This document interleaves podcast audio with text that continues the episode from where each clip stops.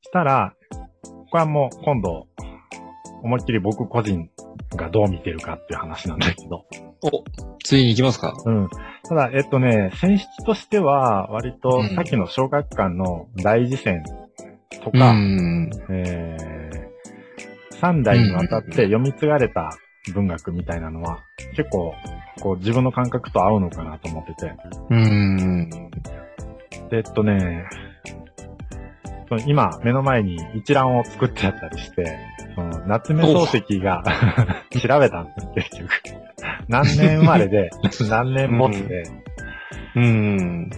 えー自分として、その人をどう捉えているんだろう。まあ、古典の人と捉えてるかどうかが知りたかったから、まとめてみたんだけど。えっとね、1870年、1800年、1870, うん、1870年から1910年前後あたりに生きた人たち。うん。えっと、これが夏目漱石、森鴎外、国木田とっぽ、あと島崎藤村。そんな時代、うん、あ結構相当前だあ、だよ。から相当前。うん、1800って。僕らが、その教科書で習ってたものが、ものがというか、作品なり、人なりが、えー1800年代の、その人たちだったんだっていうのが、あすごいびっくりするよね。うん。びっくりする、びっくりする。うん。で、今度はもう少し、えっ、と、現代に近づいて、今度うん1900年から1930年ぐらい。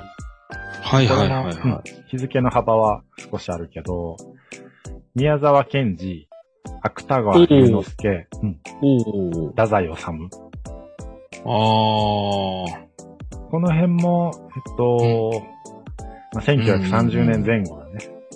で僕らが生まれるもうだいぶ前。うんうん。読んだ読んだ。ね。で、ダダイオさんは、うん。ああ、そうね。太あの、宰治うんあの、受け手の問題で全くわかりませんでしたよ。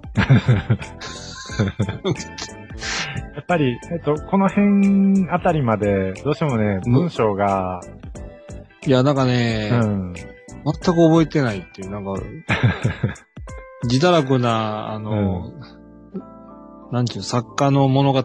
うん、うん。あるあるうん。ちょっとあの、このあたりの時代は、倦怠感みたいな、生きていくことの倦怠みたいなのが漂ってる感じがするよね。いや、でもあの、ほら、なんかあの、火花の間で、誰誰だっけ、あの、お笑いの。又吉さん。うん。又吉さんとか、太宰さんめっちゃ尊敬してるじゃないですか。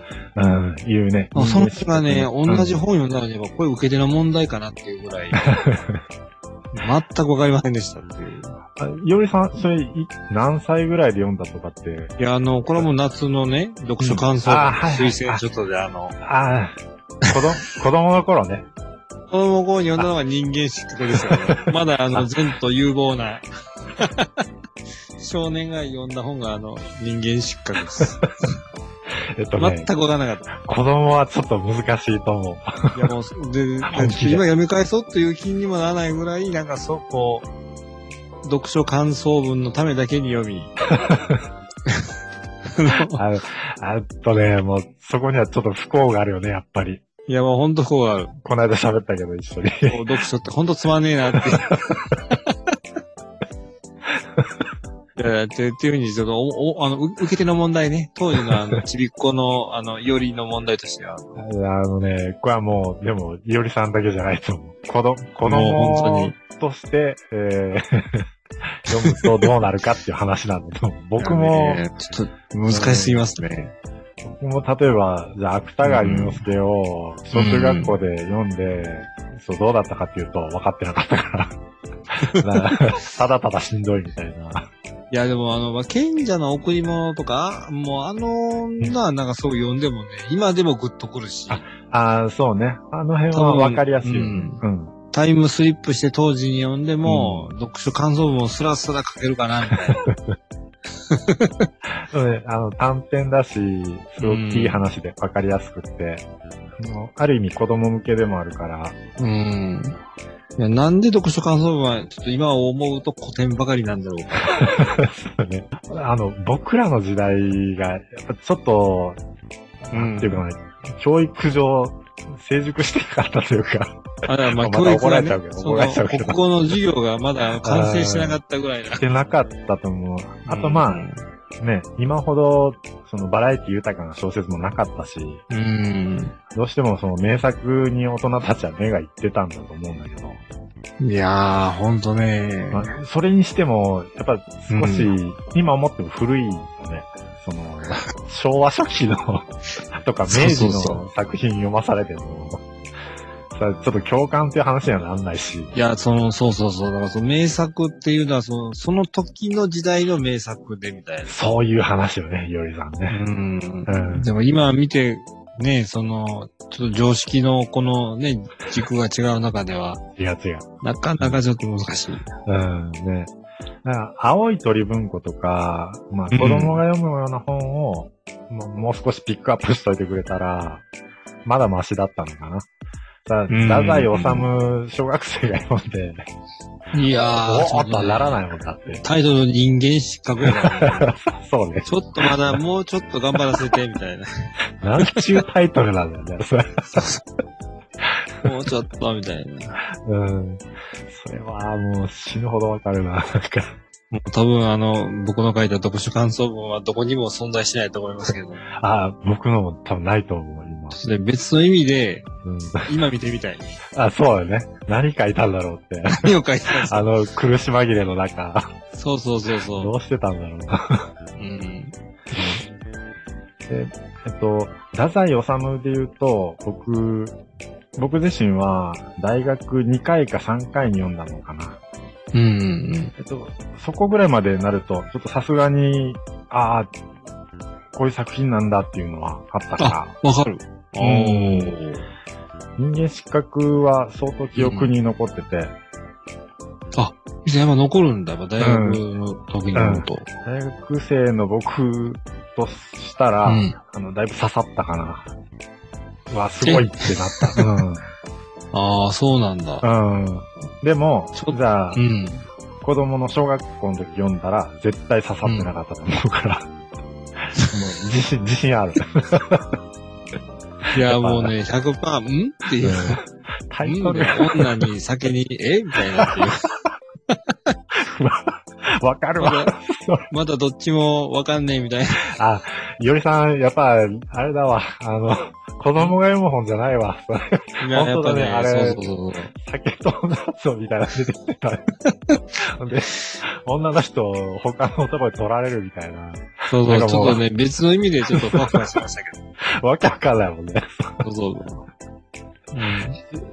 中学生でも無理だろうね、なんか。今の子、まあああ、、ちょっととね。早熟だとか言って、うん。中学生でも全然お付き合いするよみたいな話、まあ聞いたりするけど、うん。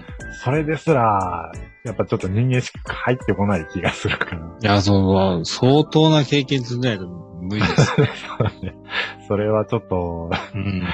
13歳から15歳には、なかなか難しい世界だなまあ、今で言うと R18 指定ぐらいだから。あ、そう、あ、そうね。うん。そうそう。あ、そういう話ならわかりやすいよね。そう、別、別の意味でね。そうだ別ねの意味で、あの、別軸でね。あの、良さがわかんないから読むな。 今読んでも不幸が起きるだけだと。苦痛でしかないかそらう読むそな。う。名作と言われようが、そうそうまあそう。読むべきじゃないと。うん。18超えてから名作の良さがわかる。ああ、それもいいね。あの、うんいおりさん、それいいと思うわ。いや R18 だ。もわ。うぜひやってほしい。ね え。面白いな、それ。そマイナスというか、う。逆の意味良さを伝えるためのね、レーティングです。ま、守るためのね。そうそうそうそうそう。それはすごいあるな。で、えっと、じゃあまあ、さっき喋ったみたいな、うあん。の今から、今、2022年から、えー60年前とか70年前、まあ、分岐点みたいなことが今喋りたいんだけど、はいはいはい。で例えば、その1965年に、うん。えー、三浦綾子さんの氷点。このすごい有名な作品だったり、うんうんあと松本清張、テント戦。あと山崎豊子さんの白い巨頭。うん。おうー、ん山崎京子さん。うん。はいタイトルはすごいメジャーで、ドラマうもん何回とも何度となく、あのキャスティング変えて放送されてるし。あと、これも1962年、えー安倍工房の砂の女。うんこれもすごい有名ね。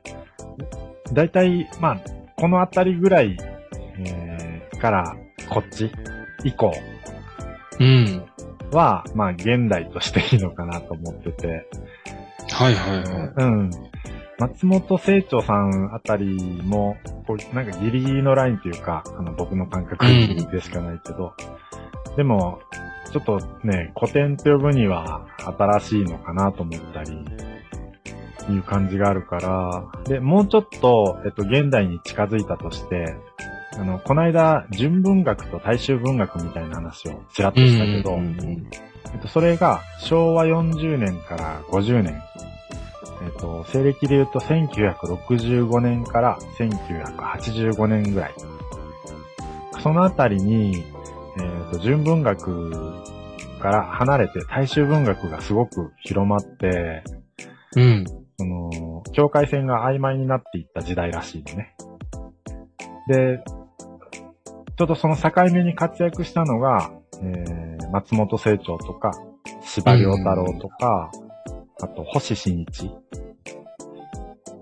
でそれ以降、その、横溝正史だったり、えー、例えば、司馬遼太郎さんうん。はうんえっ、と、生まれが1923年で、で、亡くなったのが1996年。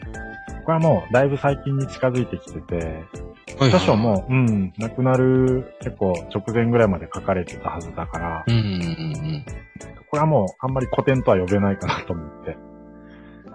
で、星新一さんも同じかな。亡くなったのが1997年。で、星新一さんは僕もリアルタイムで思いっきり読んでたけど、なので、えっと、このあたりは古典じゃなくて、やっぱ現代なのかな。境目でいくと、えー、さっき言ったみたいな、宮沢賢治、芥川龍之介、太宰治。まあ、このあたりぐらいまでが、それ以前が、まあ、古典と呼んでいいのかなと思ってて。